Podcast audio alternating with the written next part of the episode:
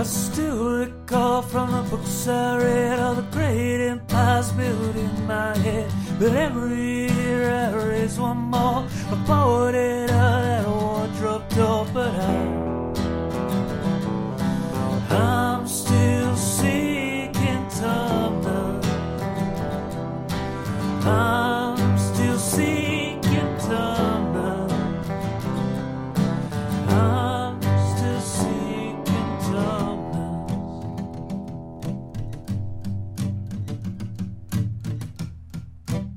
Hello and welcome to another infectious episode of Seeking Tumnus. The episode where, yes, let the historical record show, we are emerging from the depths of coronavirus isolation to spread our wholesome ish fun to the unprepared, toilet paper laden masses. my name is Laurie, and I'm joined by my fellow hosts, the suspiciously hot Keith Rowe, the sanitized but insanitized Brie, Hello. and the ISO curvaceous Patrick Moon.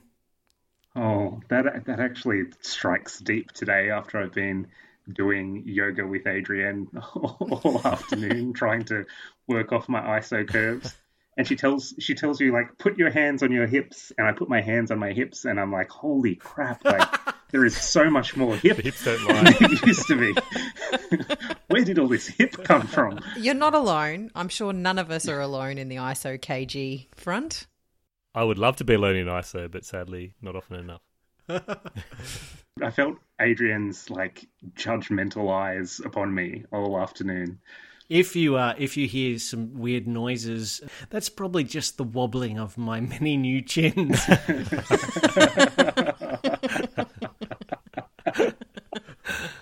This episode, Keith, 15 episodes after his rousing success with the chilling, thrilling Master of Murder by Christopher Pulp Crap Pike, decides that enough time has passed for his friends to forgive his crimes and to foist another thrilling mystery upon us all. I thought you found some enjoyment in Master of Murder.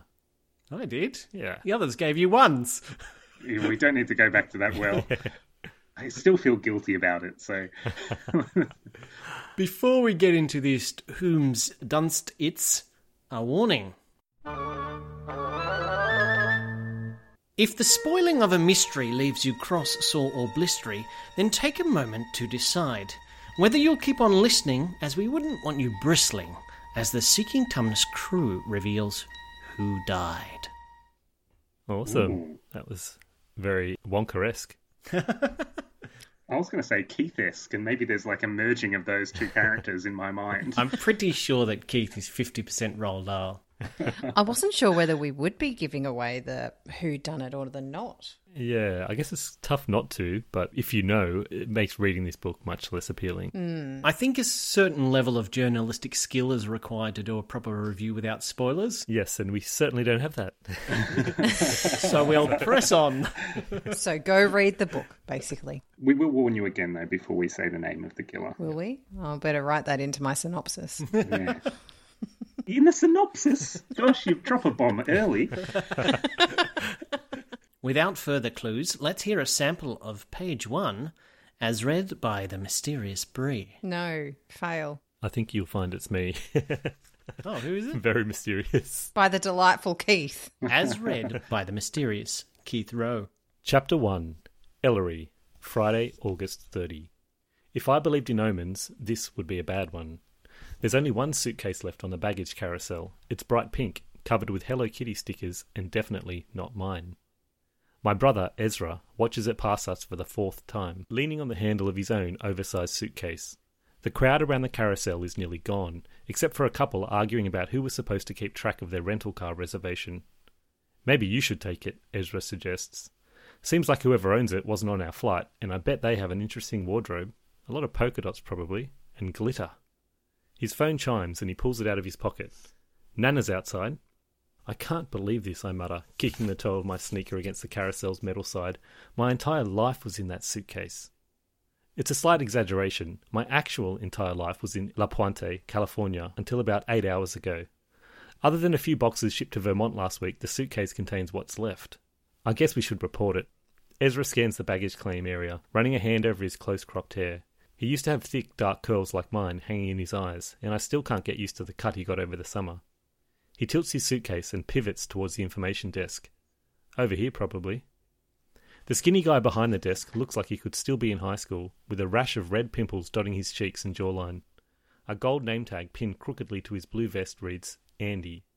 Andy's thin lips twist when I tell him about my suitcase, and he cranes his neck towards the Hello Kitty bag, still making carousel laps. Flight 5624 from Los Angeles, with a layover in Charlotte. I nod. You sure that's not yours? Positive. Bummer. It'll turn up though. You just gotta fill this out. He yanks open a drawer and pulls out a form, sliding it towards me. There's a pen around here somewhere, he mutters, poring half heartedly through a stack of papers. I have one. I unzip the front of my backpack, pulling out a book that I place on the counter while I feel around for a pen. Ezra raises his brows when he sees the battered hardcover. Really, Ellery? he asks. You brought In Cold Blood on the plane. Why don't you just ship it with the rest of your books? It's valuable, I say defensively. Ezra rolls his eyes. You know that's not Truman Capote's actual signature. Sadie got fleeced. Whatever. It's the thought that counts, I mutter. Our mother bought me the signed first edition off eBay after she landed a role as Dead Body Number 2 on Law and Order four years ago. She gave Ezra a Sex Pistols album cover with a Sid Vicious autograph that was probably just as forged. We should have gotten a car with reliable brakes instead, but Sadie's never been great at long term planning. Anyway, you know what they say. When in Murderland, I finally extract a pen and start scratching my name across the form. You heading for Echo Ridge then? Andy asks. I pause on the second C of my last name and he adds, They don't call it that anymore, you know. And you're early. It doesn't open for another week. I know. I didn't mean the theme park, I meant the I trail off before saying town and shove in cold blood into my bag. Never mind, I say, returning my attention to the form. How long does it usually take to get your stuff back? That's way too much. There you go. And that's chapter one by Keith Rowe. Two can keep a secret, everybody. It didn't really have a good cutoff point. I should have pre read that and had an idea about where I was going to stop. Jacques Hughes. It was Keith Rowe, and he killed us all. I kind of think that you didn't do enough. Like, I'd quite like to get to the end of the first chapter where they're driving along the dead road and find something. Yeah, exactly. That's just the thing about this little part of a story like this. It doesn't really tell you much at all. Maybe kind of sets the tone a little bit, perhaps. What did you think? There's a few clues in there, right? So there's Ellery who is gripping onto her book of In Cold Blood. So that kind of gives you a hint that she's into what you find out she's into, kind of that true crime stuff.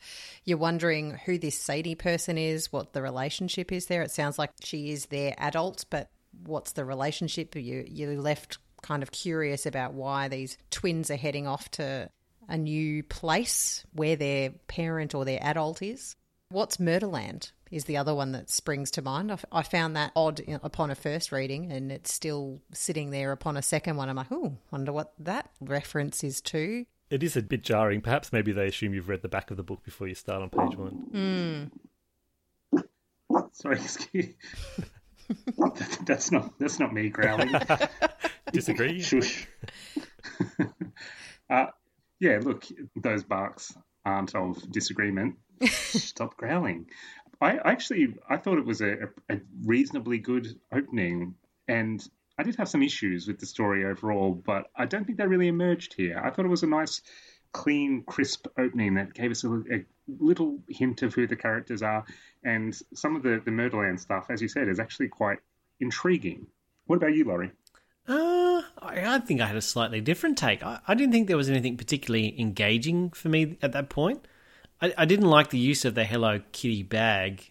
Oh, I loved that little detail. I thought that was incredibly like well positioned for the the readership of this particular book. I was like, ah, it's No. kind of it's disjarring with Ellery, and I thought that was quite good.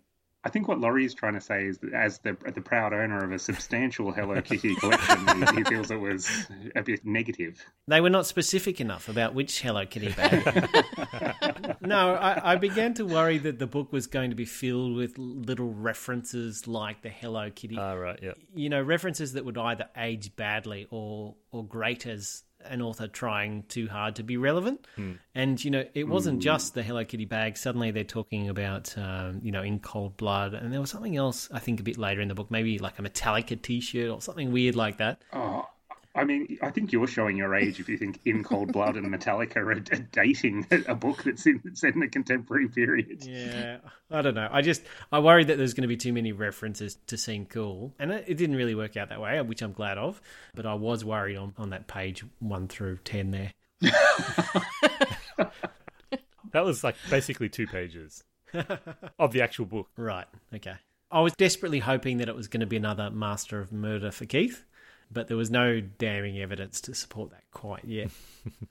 what about for you, Keith? Did it send shivers up your spine, or Yeah, look, I'm going to maybe be a little bit controversial here, and I'll say this was perfectly adequate for the starting chapter of a thriller.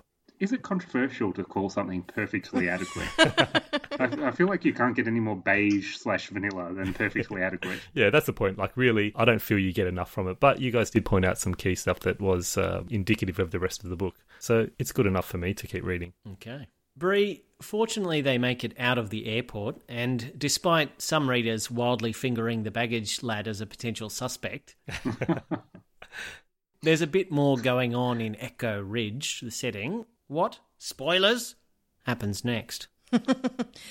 So, as it turns out, Ellery and Ezra are teenagers who've arrived to live in Echo Ridge uh, and to stay with their grandmother while their adult recuperates from a mental health injury. So, the aforementioned Sadie, we, we discover throughout the story as she rings Ellery or Ellery rings her, and they have a variety of different mm, discussions while she's recuperating in a in a mental hospital. I, I tried to figure out what the best, most appropriate term would be Rehab clinic. in a rehab clinic. Interestingly, as they leave the airport and drive into town, they come across a dead body sprawled across the road from what appears to be a hit run. And this really sets the scene for the mysteries that unfold in the next six to eight weeks of their arrival. Ellery begins to get set up in town and she gets a job at the nearby Murderland, which turns out to be a haunted theme park. And she starts to become friendly with her co worker Brooke, as well as with other kids in town. Malcolm and Mia are the names that keep coming up. She's, as we've discovered, interested in true crime and she starts to ask questions about a number of the strange things that are happening around town. We learn about how their mother, Sadie, has a missing twin. So, somebody who disappeared 17 or so years ago, and there's no real reason or understanding of why or, or where that happened. There had been a recent teenager a few years prior named Lacey who had also been found dead. And local teenager Declan at the time was accused but never found guilty. And we we find out later that Declan's younger brother is Malcolm. Um, Malcolm becomes a potential love interest for Ellery as well. Declan and Malcolm's mother had recently remarried, which had resulted in quite a strange new family setup with uh, the richest man in town, Peter, who is the fa- the father of the town mean girl, Katrin, and hence Malcolm and Declan's new stepsister. Are you following me? I hope you're all taking notes on who all of these characters are. Plus, we find out that Declan is back in town. We don't know why, and he's acting quite strangely. There are acts of graffiti that keep happening at pretty inopportune times, pointing the finger of murder and in one way or another. And then there's another murder, and this time it's Brooke, one of the best friends of Mean Girl Katrin and the aforementioned friendly co worker of Ellery and Ezra from the local haunted theme park. We're going to need a diagram. It's really, and no jokes, like Laurie had to write them all down on a page to try and remember them all. Basically, at some point, there's just enough suspicion about every single person on that list, plus throw in the local police officer, Rodriguez, who also appears to be hiding something. So, oh gosh, I forgot one of the other things. Who is the father of the twins, Ellery and Ezra? So, there's all of these little threads that lead you to the end. And I had absolutely no idea, I don't know about you, gents, where it was going to end up. And I'm a little bit reluctant to talk about who done it. I feel like I did a reasonable job of saying it could have been any of them. Yeah, maybe it's worth leaving there. Maybe we can skirt around this this whole issue. Hmm. Because it was certainly surprising to me, and I think that was kind of nice. Or maybe we can disclose later on as we get into it a bit more. Yeah, that's uh, true. Anyone that gets that far through the episode, we'll assume has read the book. Have I missed, missed any really key points, or have I kind of there? I've kind of tried to summarize all of the little threads that take you in different places. Yeah, look, small town girl goes back to her mother's hometown with a history of murder. Shenanigans ensue. Yeah.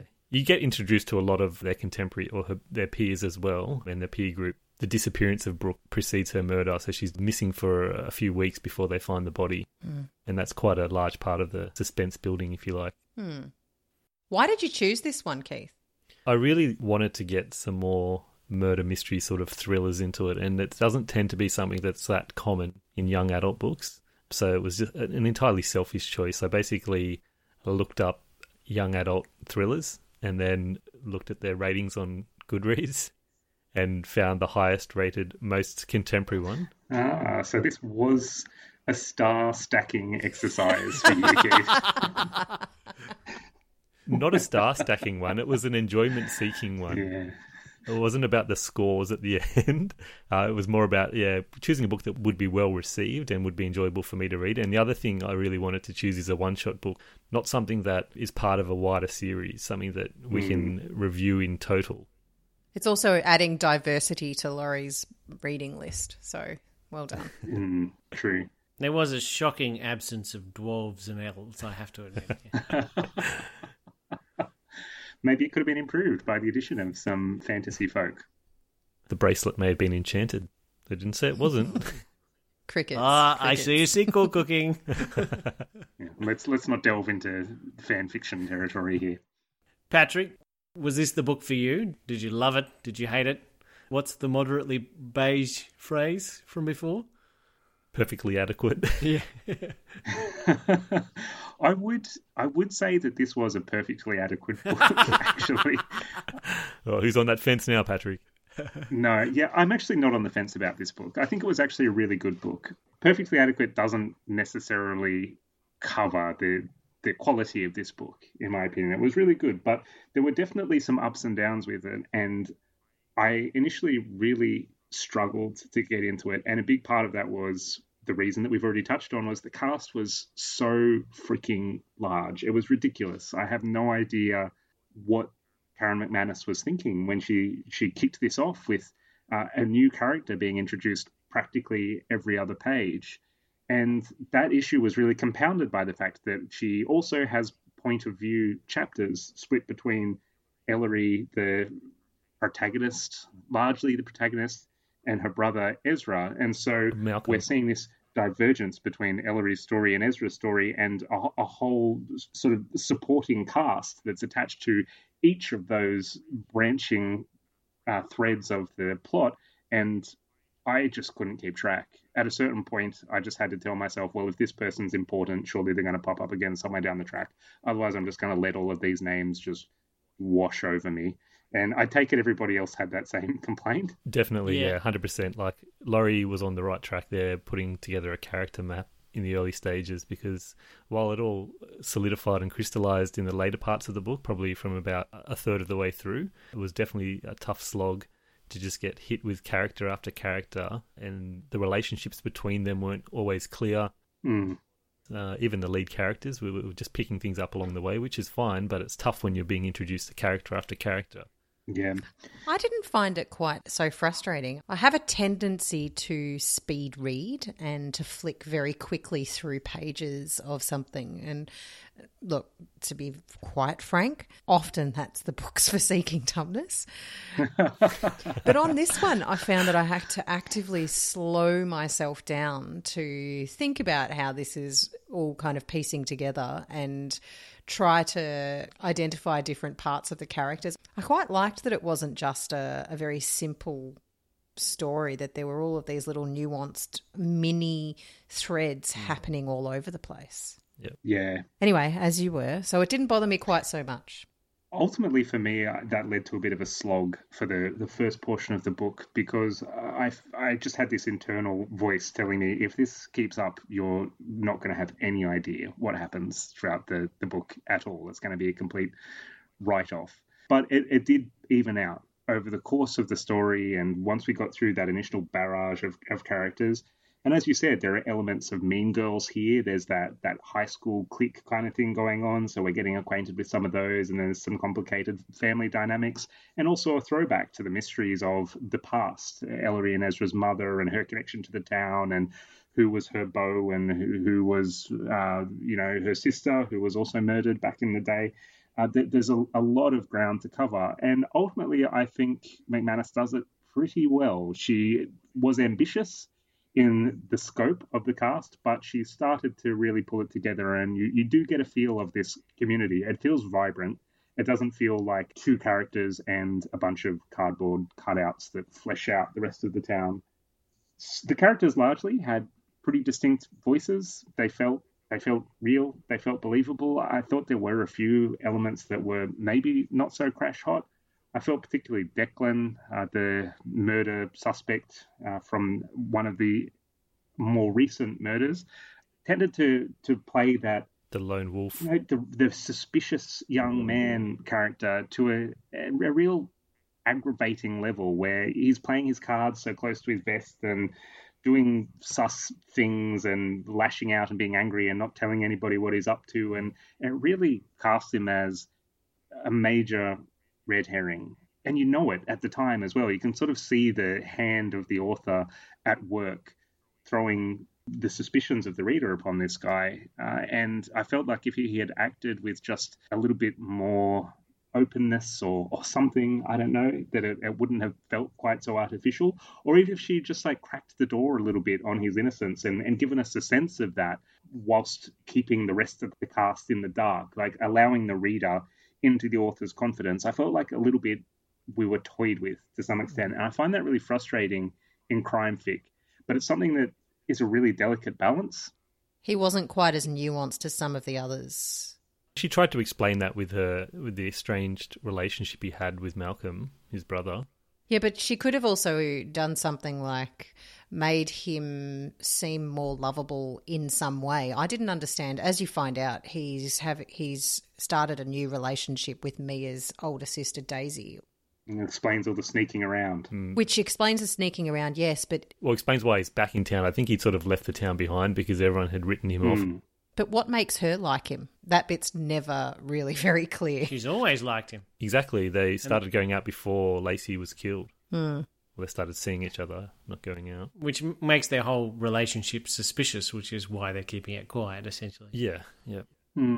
I, I, guess all of that stuff aside, I would have liked to have just been taken into the author's confidence a little bit more and, and given a bit more of that information because I think it can still be compelling when you see this stuff playing out without feeling like you're being deliberately kept in the dark and, and played with a little bit. Uh, but uh, besides that, I, I, thought the characters were really good.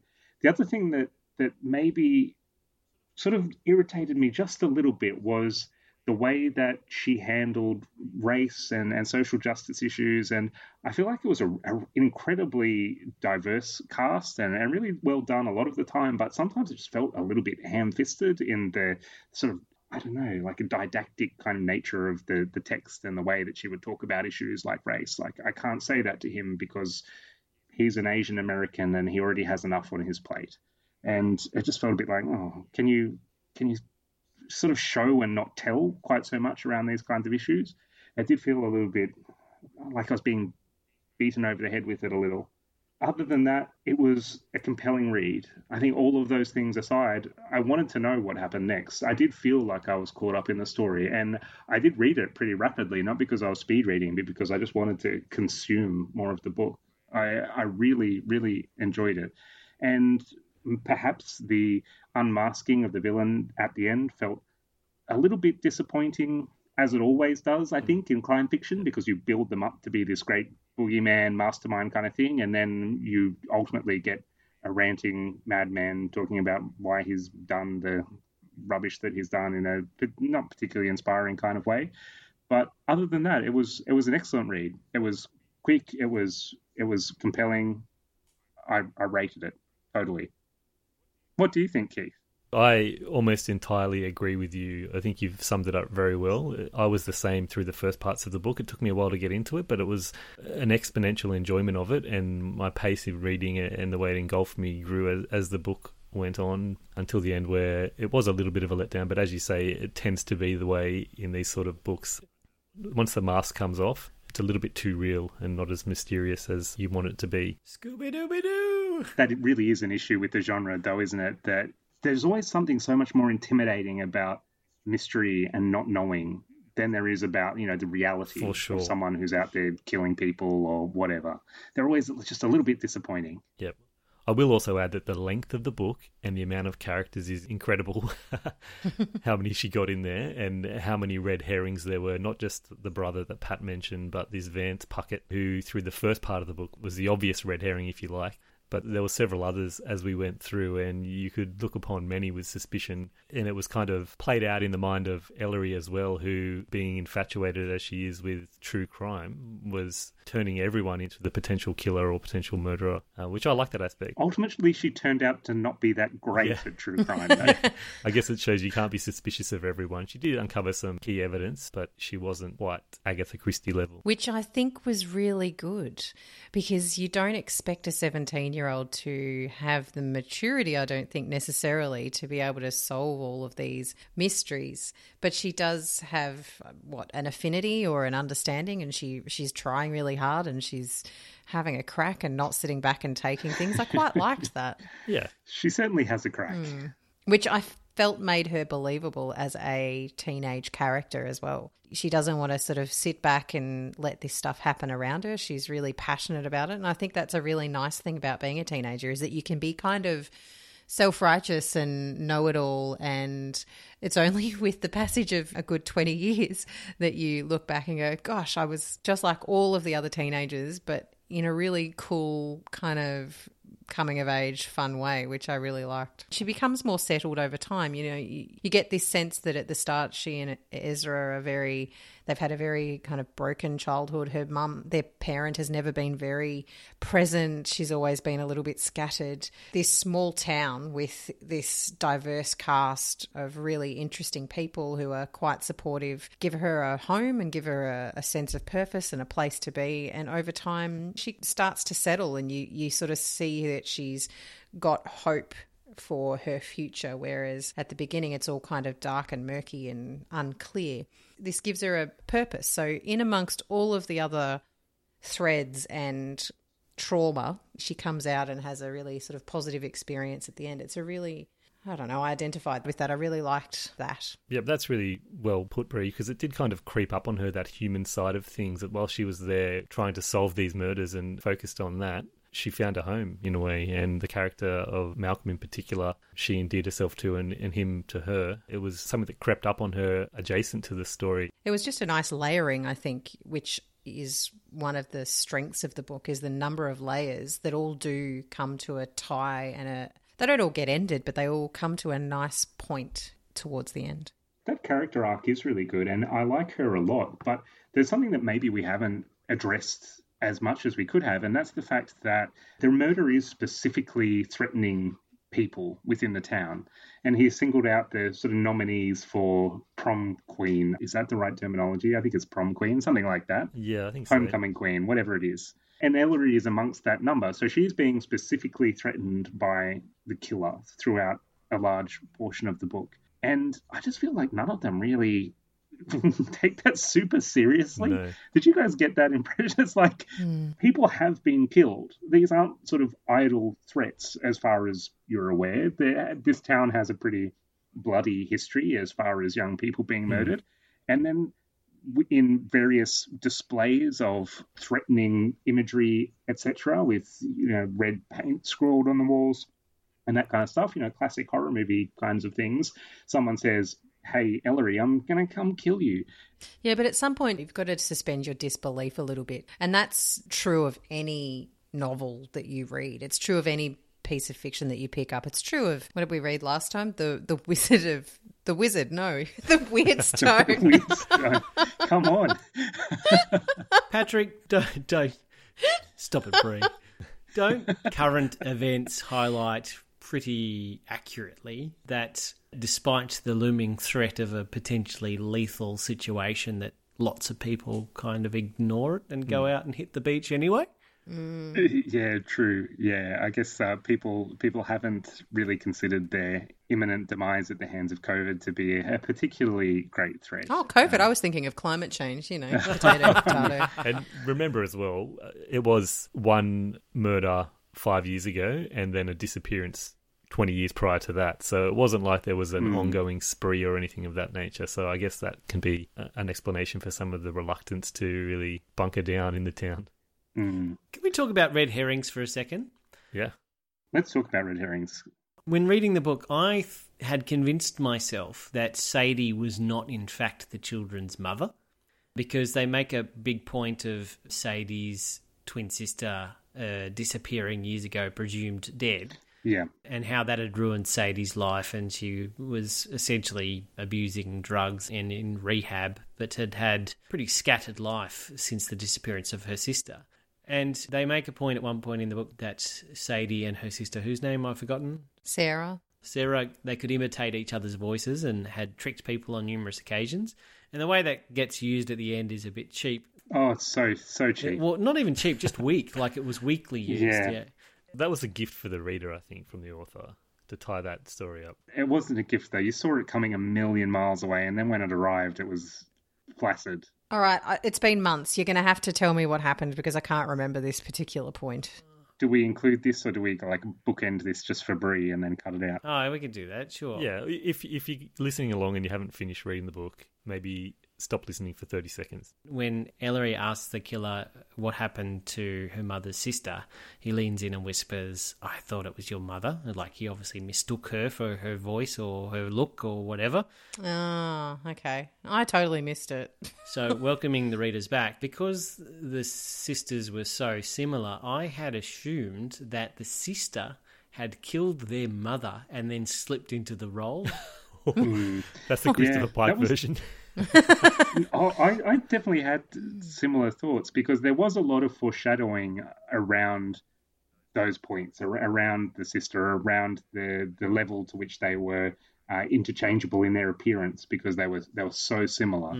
And you, I guess, you did potentially think it was a lead up to a big plot point, and even the way that the final lines of the book are delivered eh, are almost delivered in a way that makes you feel like it should be a big plot point or that it's meant to be a big plot point but it doesn't necessarily feel like one Yeah. at that point The guilt isn't bad though. Like that makes sense from a why would Sadie feel so bad? She felt guilty. She felt some kind of mm, responsibility for her sister and for what occurred. I mean, that makes sense to me from a why she then led her life the way she ended up leading her life. Oh, yeah, for sure. Oh, absolutely. I think her characterization is spot on. It's, it's really believable. It's quite quite accurate. But i guess what you're anticipating is some more crime fictiony twist or, or turn there or uh, an, an unveiling of something very surprising when in fact I, I think the story is a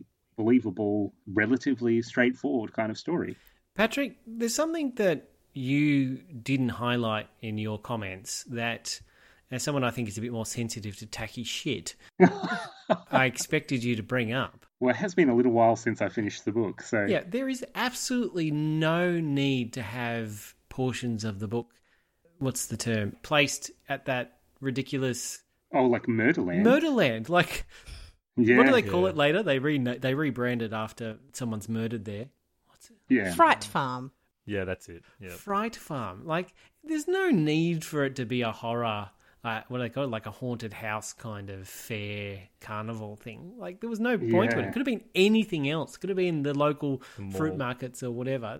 They didn't need to add that layer of Creepiness. creepiness. Attempted creepiness, yeah.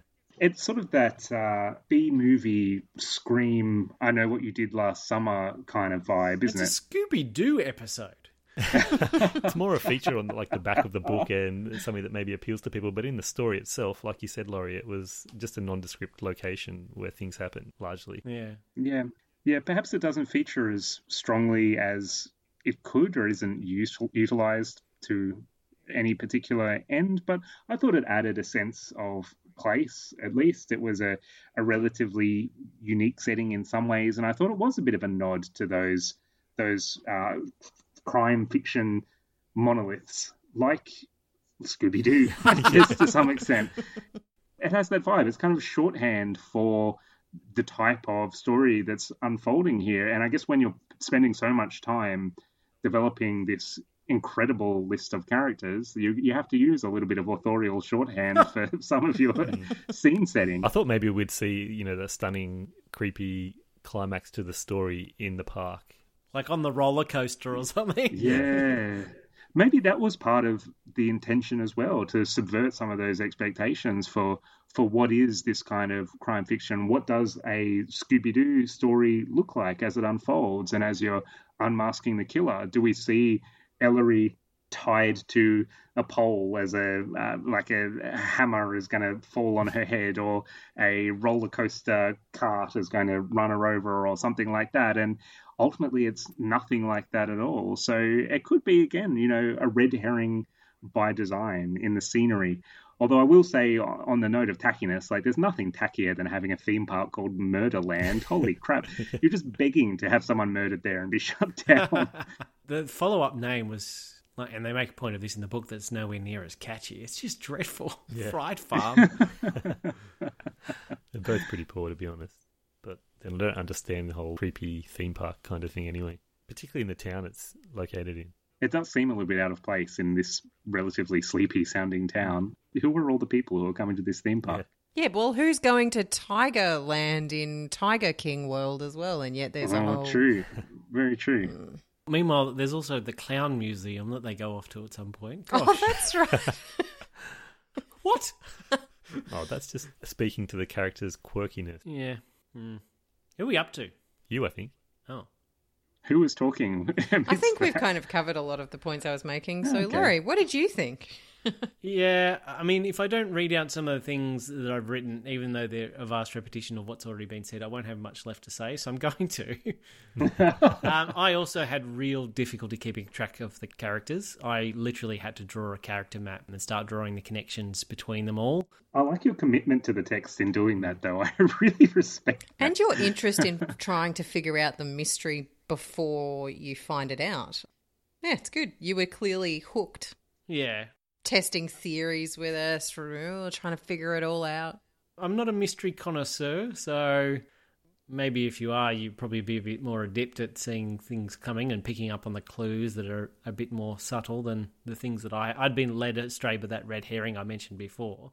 So yeah, I, I mean, I certainly didn't see the the killer coming, so I enjoyed that. I was delighted by that uncovering. The actual things that happened after the uncovering, the dramatic events that followed shortly mm. thereafter, were not that thrilling, and they they sort of happened a little bit too quickly and mm. And it, it felt a little bit like that scene from Austin Powers where, the lasers going towards the crotch. Uh, yeah, with the is that the mutated ill-tempered sea bass or is that the um, the sharks with The lasers? Frickin' laser beams. Yeah, and and Doctor Evil's like, you know, I will put you in this easily escapable situation, and and his son's like, just let me shoot them. Like, I'll just shoot them. We'll kill them right now. I mean, it was a plausible explanation that the killer gave.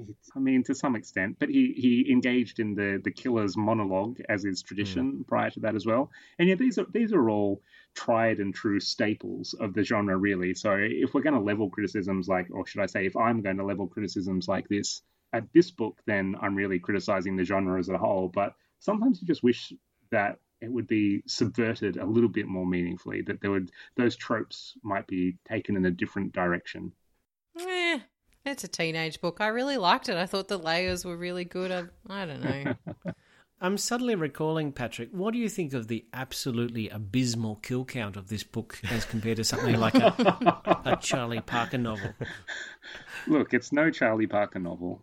This town can't handle Charlie Parker. He comes to town and they're gone for the, the rest of eternity. The town can't recover.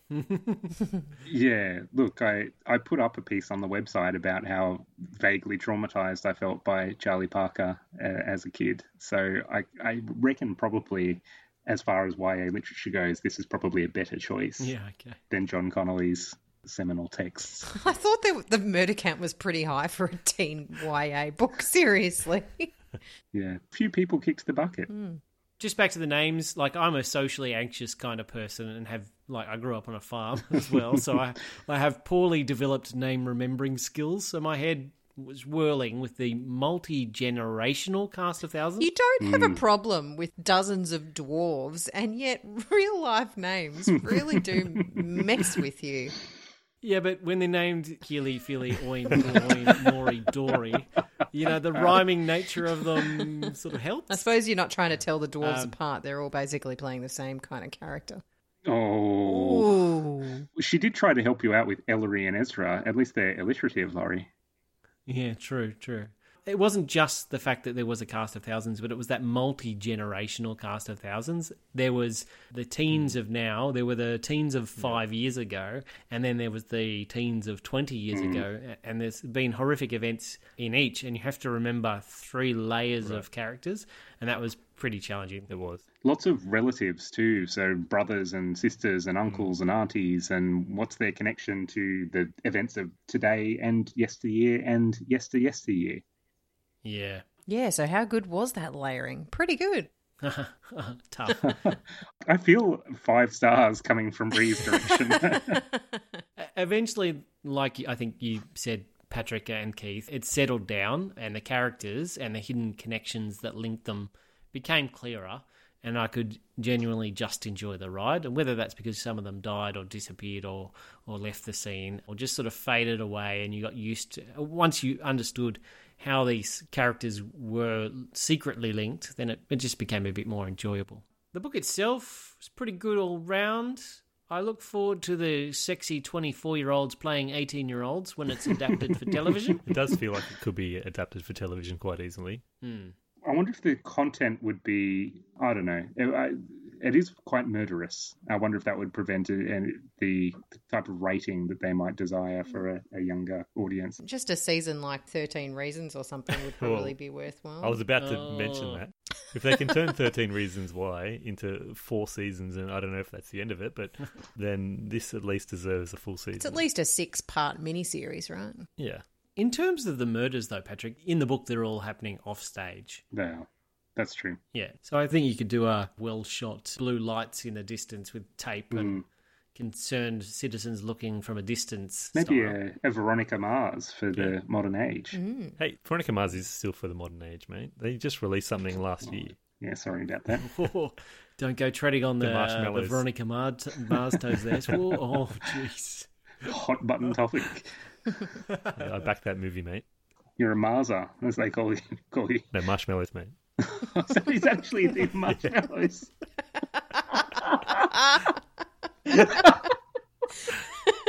oh man, So cool, Keith. So cool. decades. Well, with the mystery solved, the innocent exonerated, and lives partially destroyed and redeemed, let's commit another murder by scoring with Pat. this has actually been a challenge. I tried to uh, continue with Karen McManus's sort of book naming scheme, which she's actually abandoned herself. Have you seen that there's a, another one out now? Her first book was One of Us is Lying, and then Two Can Keep a Secret, I believe. Go away, dumb dogs. That's a funny. Yeah, that is a big change. You're right. is that a kid's book, that last one? We're trying to do a podcast here together, and you just start using hurtful names. And oh, I've completely blanked on it now. Another one of us is going to be murdered by a masked man or something like that. So Three's a dead crowd. Well, let's not get ahead of ourselves. This is the scoring system. One horse town, populated by lots of characters, but zero stars. One star. At two left feet. It was better than being murdered in a spooky fairground, but only just two stars. Three is a crowd, as predicted by Laurie. Unless you're talking about stars, in which case it's just a safe middle ground, but that's not catchy. Uh, four square behind, which curiously I have never heard of before. I had to Google idioms that had four in them, and four square behind was one of the ones that came up. Have you guys heard of four square behind? No, I've heard of Foursquare, which is now uh, deprecated. Yeah, it's like it's throwing your support behind someone. I stand four square behind Laurie in his unusual choices of fashion. Now I stand four square behind you, Patrick. but That's just because you whiff a little bit. anyway, uh, four square behind sounded better than on all fours, which didn't strike me as a point of praise. it was a compelling mystery, it had a polished plot. I stand four square behind it, four stars. Or take five, Karen. Five stars for a stunning book and five minutes to make yourself tea and grab a biscuit for a job well done. Laurie, Uh, whew. I mean, I was challenged in the early game, but I had a satisfactory ending, and I was relatively pleased with the ending, so I'm going to give it a four stars. Keith, Yeah, I'm four square behind it, whatever that saying was as well. I could have gone a little bit higher if I got into it a bit earlier, and maybe if the ending was That's a called little bit more foreplay? satisfactory. yeah, it's a four for me. Three. This one for me is a fiver. Whatever it uh, was, Ooh, take I saw five. it coming. Absolutely. it. This is why I'm the crime fiction buff. I can pick it coming a mile away. No, it's the layers. It's rather like a delicious sponge cake when you're talking about taking a cup of tea, taking five. Absolutely loved it. Or like an ogre. I was trying to think of something all day that was not like layers of an onion. Well, you've done well. Like a tir- no, not a tir. Well, tiramisu has layers as hmm. well. A trifle, A trifle or a lemon curd crepe cake? beautiful. Hmm. I think it has layers too. I think it's like a trifle, but I'm four square behind it. I it did niggle at me at times. I took a little while to get into it, but overall, really compelling book. Really good book. Four stars. Excellent. Patrick, I figured out the reason that she's abandoned the naming convention for her books. Because it's a sequel. No, because Janet Evanovich has pulled out the lawyers. Oh, has she really? No. You had me excited for a second. I thought there was going to be courtroom drama as well as crime. I don't know what those books are about. I assume they're mysteries, aren't they? My parents love the Janet Evanovich books, and they, they have a one, two, three, four, five kind of naming standard to them. Uh, okay. Good choice, Keith. Yeah, excellent choice, Keith. Thank you. Well done, Keith. Well done. Good reads. Much more generally appreciated than Master of Murder. yeah. Next episode, Pat takes charge with a classic, a legend, an institution. Oh, God. We'll be asking Please. we'll be asking our cherished listeners, what's in their filthy little pockets, Gollum? You've just heard the best bit of the entire book. Bree, feel free to, to join in if you like. Far over the misty mountains cold, through dungeons deep and caverns old. I didn't hear you. Can you record that fully for the next episode? We can tack it on the end, Try. just so those that appreciate those lovely tones of yours can uh, listen and enjoy in their own quiet personal time. It's The Hobbit. by J.R.R. Tolkien. Until then, enjoy the large break in social interaction, curl up with a book, and keep reading. I'm still seeking Thomas. That's got to be cut over. Cut out.